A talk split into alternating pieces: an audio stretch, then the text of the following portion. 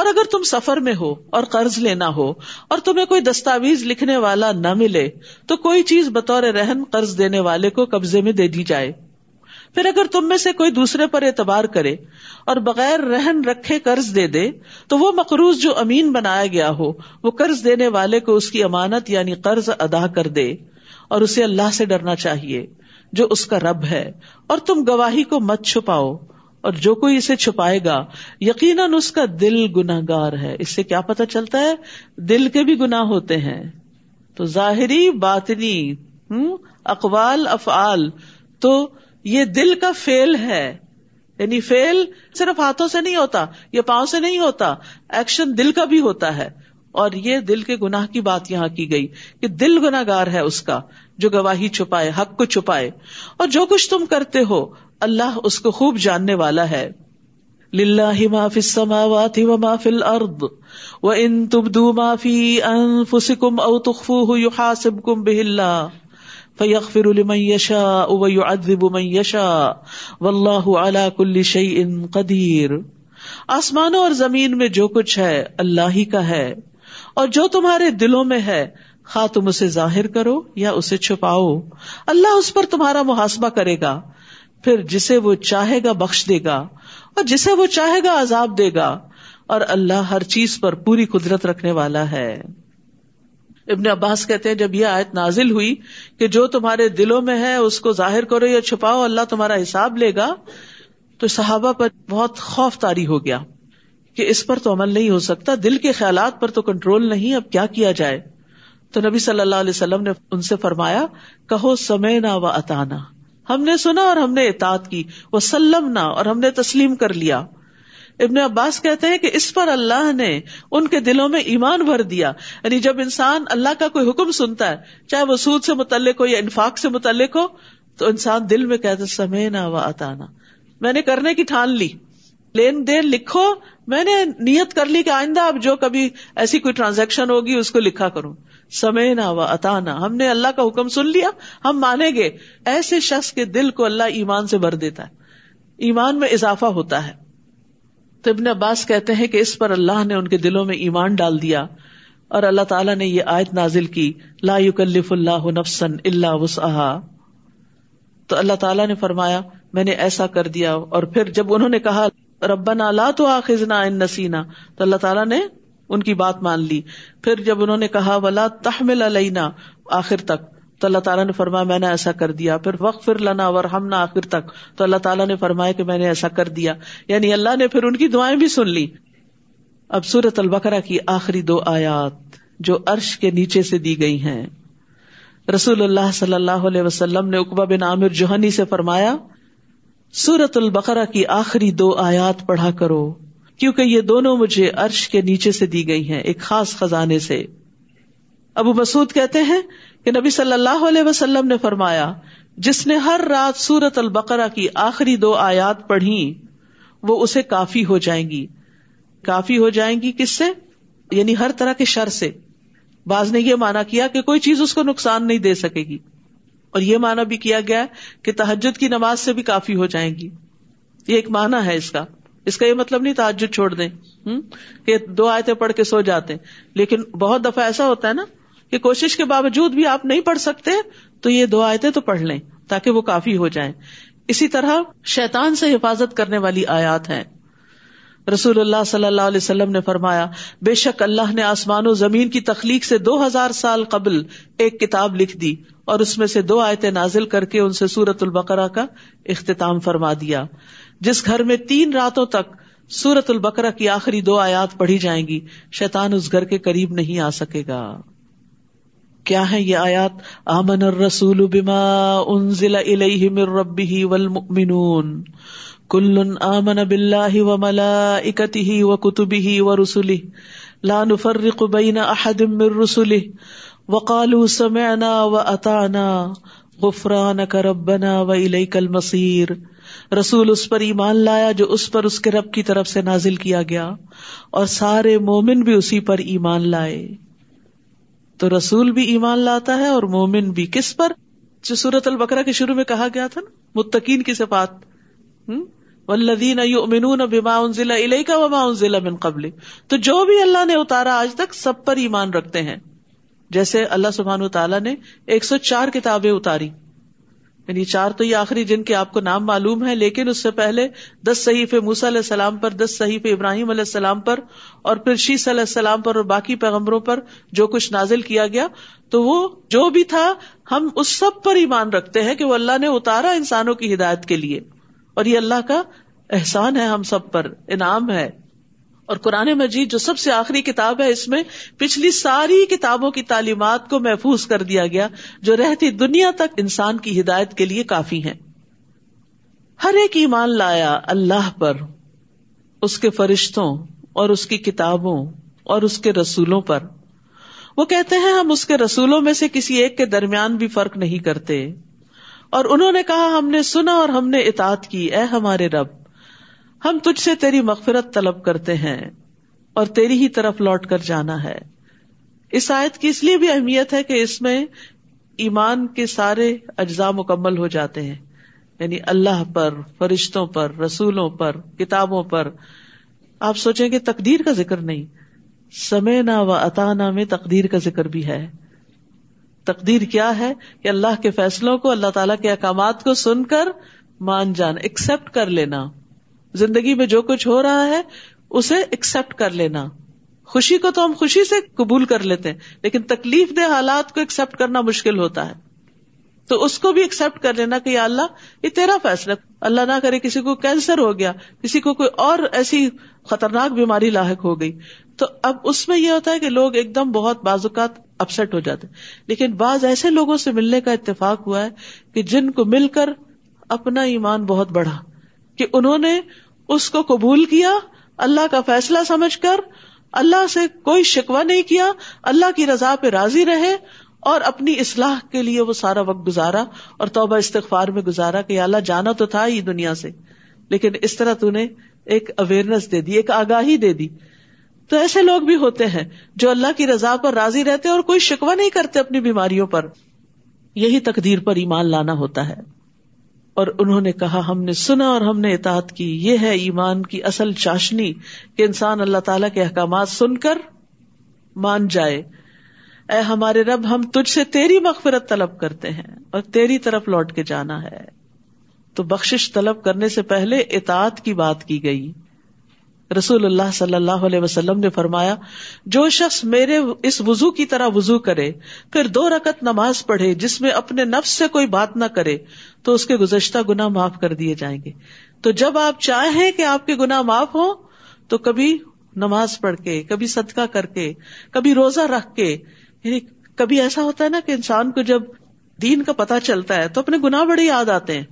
ہم نے تو بڑی بڑی ذاتیاں کر رکھی، اور خصوصاً جیسے یہ دورہ قرآن ہوتا ہے، تو اتنا اوور ویلمنگ ہو جاتا ہے بعض لوگوں کے لیے کہ ایک موسلا دھار بارش برس رہی ہوتی ہے کہ جس کو پھر سنبھالنا اور ایڈجسٹ کرنا ایک مشکل کام ہوتا ہے کہ اتنے سارے احکامات ہم نے تو بہت غلطیاں کر لی تو پھر انسان کیا کرے؟ نیکی کے کام کرتے کرتے توبہ کرتا جائے۔ بارش کس لیے آتی ہے؟ بارش دھونے کے لیے آتی ہے۔ بارش سے فضا صاف ہو جاتی ہے۔ تو احکامات کی بھی جب بارش ہوتی ہے کنفیوژ بھی دور ہوتے ہیں اور احکامات کا پتہ چلتا ہے، عمل کرتے ہیں تو گناہ بھی دھلتے چلے جاتے ہیں۔ اور خود ایسی مجلسوں میں بیٹھنا جو ہے، وہ گناہوں کی بخش کا ذریعہ ہوتا ہے۔ لا يكلف اللہ نفسن اللہ وسعها اللہ کسی شخص پر اس کی قدرت سے بڑھ کر ذمہ داری کا بوجھ نہیں ڈالتا۔ لہا ما کسبت و علیہ مکتسبت جو اس نے نیکی کمائی وہ اسی کے لیے ہے، اور جو اس نے برائی کمائی وہ اسی کے ذمہ ہے۔ اے ہمارے رب، اگر ہم بھول جائیں یا ہم خطا کریں تو ہمارا مواخذہ نہ کرنا۔ ہم تیری اطاعت کریں گے لیکن پھر ہم بھول بھی جائیں گے۔ ہم انسان ہیں، کمزور ہیں، تو ہمیں پکڑنا مت۔ اے ہمارے رب، ہم پر ایسا بوجھ نہ ڈالنا یعنی ایسا حکم نہ دینا جیسا تو نے ہم سے پہلے لوگوں پہ ڈالا تھا۔ یعنی ایسا بوجھ کہ جو ہم اٹھا نہ سکے اور تو ہم سے وہ بوجھ نہ اٹھوا جسے اٹھانے کی ہم میں طاقت نہیں۔ اور ہم سے درگزر فرما اور ہمیں بخش دے اور ہم پر رحم فرما۔ تو ہی ہمارا مولا ہے۔ بس کافر قوم کے مقابلے میں ہماری مدد فرما۔ ان آیات سے پتہ چلتا ہے کہ انسان کی طاقت اور وسط محدود ہے۔ تو بندہ کمزور ہے۔ وہ اللہ سے دعا کرتا ہے کہ ہماری طاقت سے بڑھ کے ہم پر بوجھ نہ ڈالنا۔ اور جو بھول چوک ہو اس کو معاف کر دینا اور اس پر ہمیں سزا نہ دینا۔ ان آیتوں کو پڑھ کے جب انسان دعا کرتا ہے تو وہ دعا بھی قبول ہوتی ہے۔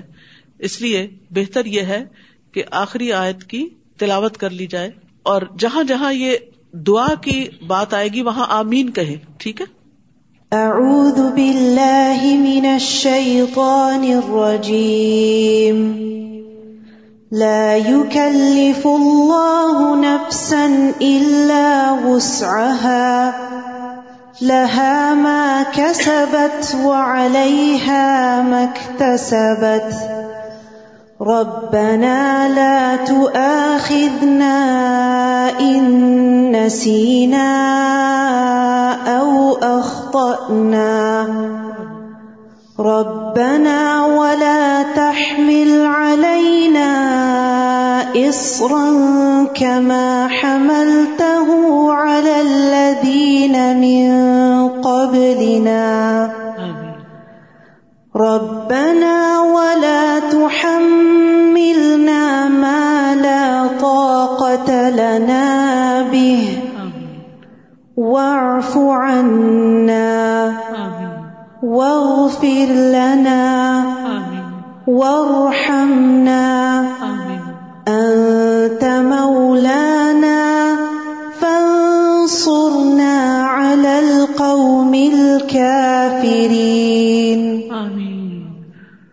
سورت آل عمران.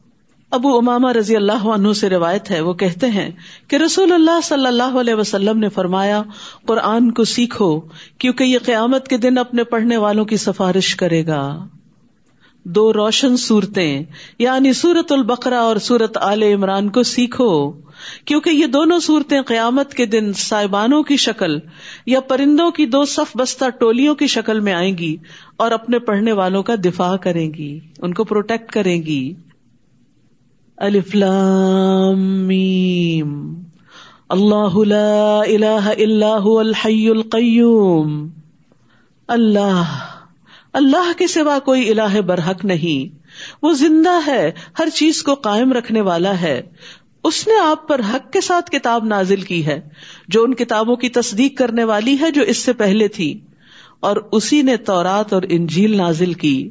اس سے پہلے لوگوں کی ہدایت کے لیے، اللہ کی کتاب ہدایت کے لیے آتی ہے۔ اور اسی نے فرقان نازل کیا۔ یقیناً وہ لوگ جنہوں نے اللہ کی آیات کا انکار کیا، ان کے لیے سخت عذاب ہے۔ اور اللہ بہت زبردست ہے، انتقام لینے والا ہے۔ یعنی اگر نہیں مانے تو پکڑ بھی ہوگی۔ ان اللہ لا يخفى عليه شيء في الارض ولا في السماء۔ بے شک اللہ وہ ذات ہے کہ زمین اور آسمان کی کوئی چیز اس سے نہیں چھپ سکتی۔ وہی تو ہے جو رحموں میں تمہاری صورت بناتا ہے۔ جس طرح وہ چاہتا ہے، یہ شکلیں اللہ نے بنائی، جیسے چاہی بنائی، اس لیے کسی کی شکل پر اعتراض نہیں کرنا چاہیے۔ نہ کسی کے رنگ پر، نہ کسی کے لیے پر۔ اس کے سوا کوئی الہ برحق نہیں۔ بہت زبردست ہے، خوب حکمت والا ہے۔ وہی ہے جس نے آپ پر کتاب نازل کی۔ جس میں محکم واضح آیات ہیں، جو اصل کتاب ہے اور کچھ دوسری متشابہ یعنی غیر واضح آیات ہیں۔ غیر واضح آیات میں جیسے ابھی آپ نے الفلام میم پڑھا یعنی حروف مقطعات ہیں، یا پھر ملائکا کے بارے میں، یا عرش کے بارے میں، یا کرسی کے بارے میں، یا استوال الرش کے بارے میں جب چیزیں آپ پڑھتے ہیں تو آپ ان کی کیفیت کو پراپرلی ڈیفائن نہیں کر سکتے۔ کیونکہ ان کا تعلق غیب سے ہے، ہمیں اس کو بتایا نہیں گیا۔ تو یہ پھر متشابہات میں سے چیزیں ہیں جن کے بارے میں بہت زیادہ بحث مباحثہ نہیں کرنا چاہیے۔ وہ لوگ جن کے دلوں میں ٹیڑھ ہے، وہ اس میں سے فتنے اور تعویل کی تلاش میں متشاب آیات کے پیچھے لگ جاتے ہیں۔ یعنی قرآن میں سے وہ صرف ایسی چیزیں چن کر ان پہ بحث مباحثہ کرتے ہیں۔ حالانکہ ان کا حقیقی مطلب اللہ کے سوا کوئی نہیں جانتا۔ اور جو علم میں پختہ کار ہیں وہ کہتے ہیں، ہم اس پر ایمان لائے، سب کچھ ہمارے رب کی طرف سے ہے، اور نصیحت تو صرف عقل والے ہی حاصل کرتے ہیں۔ ربنا لا تزغ قلوبنا بعد إذ هديتنا وهب لنا من لدنك رحمة إنك أنت الوهاب آمین۔ اے ہمارے رب، ہمارے دلوں کو ہدایت دینے کے بعد ٹیڑھا نہ کرنا، اور ہمیں اپنے پاس سے رحمت عطا فرما۔ بے شک تو بہت عطا کرنے والا ہے۔ تو تو دینے ہی والا ہے۔ عطا ہی عطا ہے۔ لہذا ہمیں ہدایت عطا کر اور ہمیں ہدایت پر استقامت عطا کر اور اس راستے کو نہ ہم چھوڑیں، نہ اس کو بھولیں۔ تو یہاں پر دلوں کی حفاظت کی بات کی گئی، کیونکہ دل جسم کا اہم ترین حصہ ہے۔ ایمان کی درستگی دل کی درستگی پر منحصر ہے۔ تقوا کا مقام بھی دل ہے۔ سوچنے، سمجھنے کا آلہ بھی ہے۔ اس لیے دل کی ہدایت کی دعا کرنی چاہیے۔ اللہ مہد قلبی وسد لسانی وسل السخیمت قلبی۔ اے اللہ، تو میرے دل کو رہنمائی عطا کر۔ ساری کنفیوژن دور کر دے۔ میری زبان کو درستگی عطا کر۔ میرے دل کے کینے کو دور کر دے۔ اللہ جالفی قلبی نورا۔ اے اللہ، میرے دل میں نور پیدا کر دے۔ اللہ مغسل قلبی بما الثلج والبردی ونقی قلبی من الخطایا کما نقیت الثوب الابید من الدنس۔ اے اللہ، میرے دل کو برف اور اولے کے پانی سے دھو دے اور میرے دل کو خطاؤں سے صاف کر دے، جیسا کہ تو سفید کپڑے سے میل کو صاف کر دیتا ہے۔ تو دل کی صفائی کے لیے یہ دعائیں بھی پڑھنی چاہیے، کثرت سے استغفار کرنا چاہیے۔ رسول اللہ صلی اللہ علیہ وسلم نے فرمایا، میرے دل پہ پردہ سا آ جاتا ہے۔ اور اسی وجہ سے میں ایک دن میں سو مرتبہ اللہ سے استغفار کرتا ہوں۔ پھر اسی طرح دل کے شر سے پناہ مانگنی چاہیے۔ اللہ اعوذ بک من شر سمی و من شر بسری و من شر لسانی و من شر قلبی و من شر منی۔ اور پھر دلوں کی ثابت قدمی کی دعا کرنی چاہیے۔ اور دل کے اندر ایمان کے مزین ہونے کی دعا کرنی چاہیے۔ اللہ ہمارے دلوں میں ایمان کو زینت عطا کر۔ اللہ حب بلین المان وزین فی قلوبنا۔ اللہ ایمان کو ہمارے لیے محبوب کر دے اور اسے ہمارے دلوں میں سجا دے اور اسے کفر، نافرمانی اور گناہوں کے لیے ناپسندیدہ بنا دے۔ یعنی اس کو قبول نہ کرے، حق اور ہدایت کو ہی قبول کرتے جائیں۔ تو کتنی زبردست بات ہے یہ۔ اور یہ ساری دعائیں سبھی کو ضرورت ہے، لیکن خصوصاً جو لوگ دل کی گٹن دل کی تنگی کا شکار ہیں یا کسی بھی طرح دل کے کسی مسئلے کا شکار ہیں۔ کیونکہ ریولیشن سے یہ دعائیں وہی کے ذریعے نبی صلی اللہ علیہ وسلم کے ذریعے ہم تک پہنچی لہٰذا اس کا اہتمام کرنا چاہیے۔ ربنا ان کا جامع الناس لیوم لا ریب فیہ ان اللہ لا یخلف المیعاد۔ اے ہمارے رب، یقیناً تو لوگوں کو ایسے دن میں جمع کرنے والا ہے جس کے آنے میں کوئی شک نہیں، آخرت تو آنی ہی ہے۔ بے شک اللہ وعدے کی خلاف ورزی نہیں کرتا۔ بے شک جن لوگوں نے کفر کیا، ان کے مال اور ان کی اولاد انہیں اللہ کے عذاب سے بچانے میں ہرگز کام نہ آئیں گے۔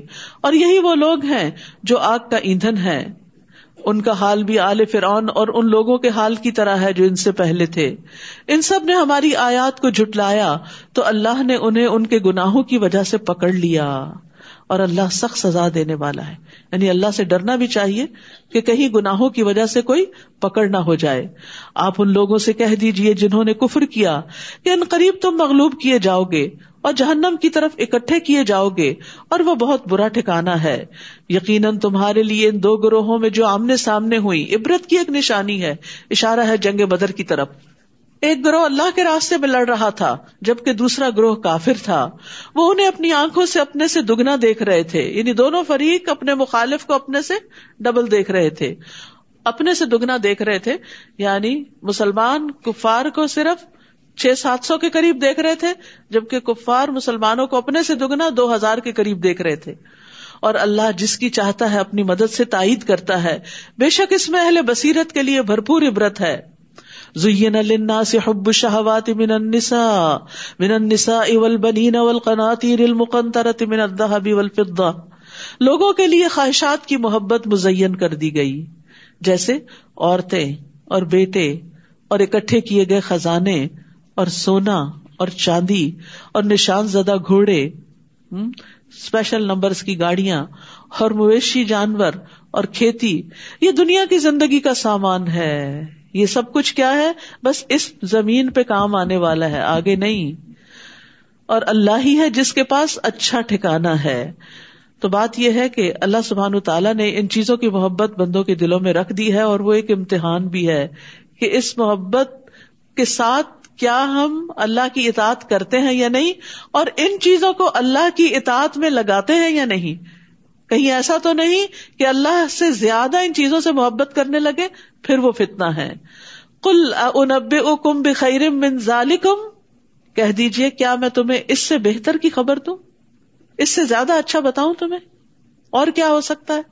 یہ ساری چیزیں ایسی ہیں جو ہر ایک کی خواہش ہوتی۔ اور کوئی بری بات نہیں ہے، انسان کی ضرورت ہے۔ اور اچھا لگنا کسی چیز کا، یہ بھی کوئی برا نہیں۔ یعنی یہ چیزیں اگر ہمیں اچھی لگتی ہیں تو اس میں کوئی برائی نہیں۔ ہاں خرابی اس وقت ہوتی ہے جب ہم ان چیزوں میں گم ہو کر اللہ کو بھول جاتے ہیں۔ اللہ کی اطاعت کو بھول جاتے ہیں۔ کہہ دیجیے کیا میں تمہیں اس سے بہتر کی خبر دوں؟ جن لوگوں نے تقوا اختیار کیا، ان کے لیے ان کے رب کے پاس باغات ہیں، جن کے نیچے نہریں بہ رہی ہیں۔ وہ جنتیں، وہ باغ، وہ ہمیشہ کے گھر وہ اس دنیا کے متا سے کہیں زیادہ اچھا ہے۔ اس میں کھو کے اس کو نہیں بھول جانا جن میں وہ ہمیشہ رہنے والے ہیں۔ اور پاکیزہ بیویاں اور اللہ کی طرف سے رضامندی کا پیغام اور اللہ بندوں کو خوب دیکھنے والا ہے۔ وہ لوگ جو کہتے ہیں، اے ہمارے رب، بے شک ہم ایمان لے آئے۔ تو ہمارے لیے ہمارے گناہوں کو بخش دے اور ہمیں آگ کے عذاب سے بچا لے۔ ربنا اننا آمنا فخر لنا ذنوبنا وقنا عذاب النار۔ کون ہے یہ خوش قسمت الصابرین والصادقین والقانتین والمنفقین والمنفقین والمستغفرین بالاسحار۔ جو صبر کرنے والے ہیں، سچے ہیں، اطاعت گزار ہیں، خرچ کرنے والے ہیں۔ سحری کے وقت استغفار کرنے والے ہیں۔ فجر سے پہلے اٹھ کر معافیا مانگتے ہیں۔ اپنے گناہوں کا احساس کرتے ہیں۔ ان صفات کو دیکھ کر پڑھ کر اپنا کمپیرزن کرنا چاہیے کہ کیا ہمارے اندر یہ سب ہے۔ تو سچے وہ ہوتے ہیں جن کی نیتیں بھی سچی ہوتی ہیں، ارادے بھی سچے ہوتے ہیں، دل بھی سچے ہوتے ہیں، زبانیں بھی سچی ہوتی ہیں، اعمال بھی سچے ہوتے ہیں۔ اور قانتین جو اللہ کا حکم ملے وہ کر ڈالتے ہیں اور مستقل مزاجی کے ساتھ کرتے ہیں۔ قنوت یعنی اطاعت پر پابندی۔ منفقین خرچ کرتے ہیں۔ جہاں جہاں اللہ کا حکم ہے رشتے داروں پر، غریبوں پر، مسکینوں پر۔ فی سبھی اللہ۔ اور پھر صبح نماز پڑھنے کے علاوہ استغبار کرتے ہیں۔ اور یہاں سحری کے وقت کی فضیلت بھی پتہ چل رہی ہے۔ اللہ نے گواہی دی کہ اللہ کے سوا کوئی الہ برحق نہیں۔ اس حال میں کہ وہ انصاف پر قائم ہے اور فرشتوں اور اہل علم نے بھی گواہی دی کہ اللہ کے سوا کوئی الہ برحق نہیں۔ بہت زبردست ہے، خوب حکمت والا ہے۔ بے شک دین اللہ کے نزدیک اسلام ہی ہے۔ اور اہل کتاب نے علم آ جانے کے بعد باہمی ضد کی بنا پر ہی اختلاف کیا۔ اور جو اللہ کی آیات کے ساتھ کفر کرتا ہے، تو وہ یاد رکھے کہ یقیناً اللہ جلد حساب لینے والا ہے۔ پھر اگر وہ آپ سے جھگڑا کرے تو آپ کہہ دیجیے کہ میں نے اور جس نے میری پیروی کی، اپنا چہرہ اللہ کے سپرد کر دیا۔ اور اہل کتاب اور امی ان پڑھ لوگوں سے پوچھیے کیا تم اسلام لاتے ہو؟ پھر اگر وہ اسلام لے آئے تو یقیناً وہ ہدایت پا گئے۔ اور اگر وہ منہ موڑ جائیں تو بے شک آپ کی ذمہ صرف پہنچا دینا ہے۔ اور اللہ اپنے بندوں کو خوب دیکھنے والا ہے۔ بے شک وہ لوگ جو اللہ کی آیات کا انکار کرتے ہیں اور امبیا کو ناحق قتل کرتے ہیں اور ان کو بھی قتل کر دیتے ہیں جو لوگوں میں سے انصاف کا حکم دیتے ہیں، تو انہیں دردناک عذاب کی خوشخبری دے دیجیے یہی وہ لوگ ہیں جن کے اعمال دنیا اور آخرت میں برباد ہو گئے اور ان کے لیے مددگاروں میں سے کوئی بھی نہیں۔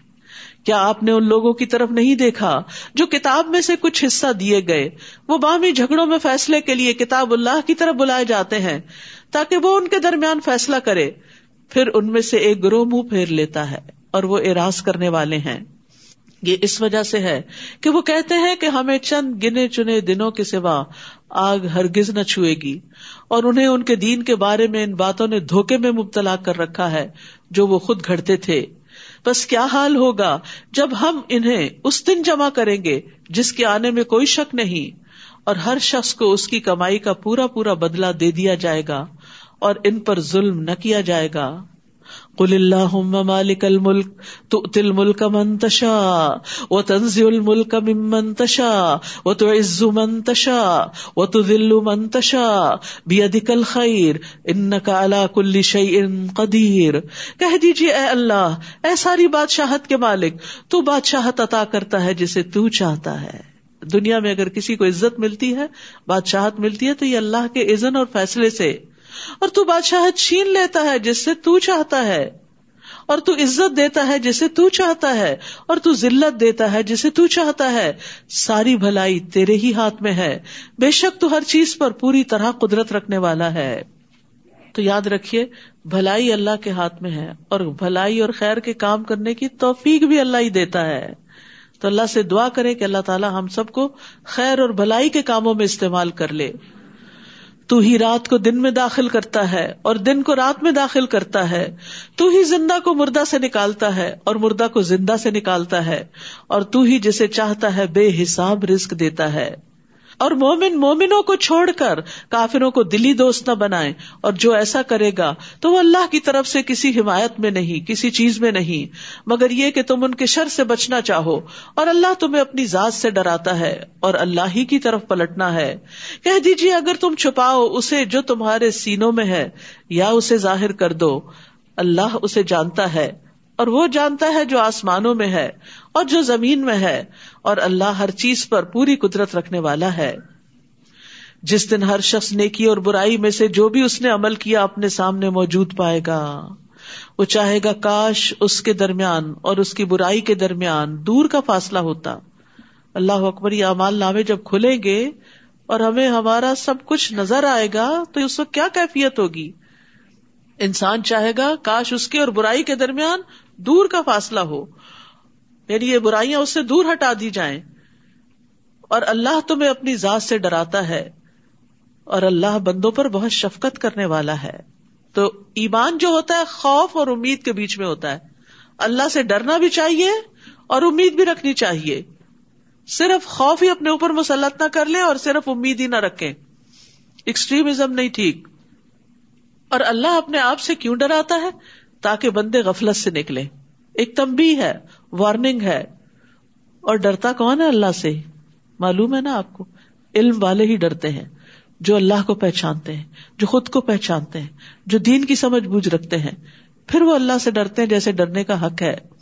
کل ان کن تم تو ہبون اللہ فتب یحب کم اللہ وہ یکفر لکم دنوب کم و اللہ غفور الرحیم کہہ دیجیے اگر تم اللہ سے محبت کرتے ہو تو میری پیروی کرو۔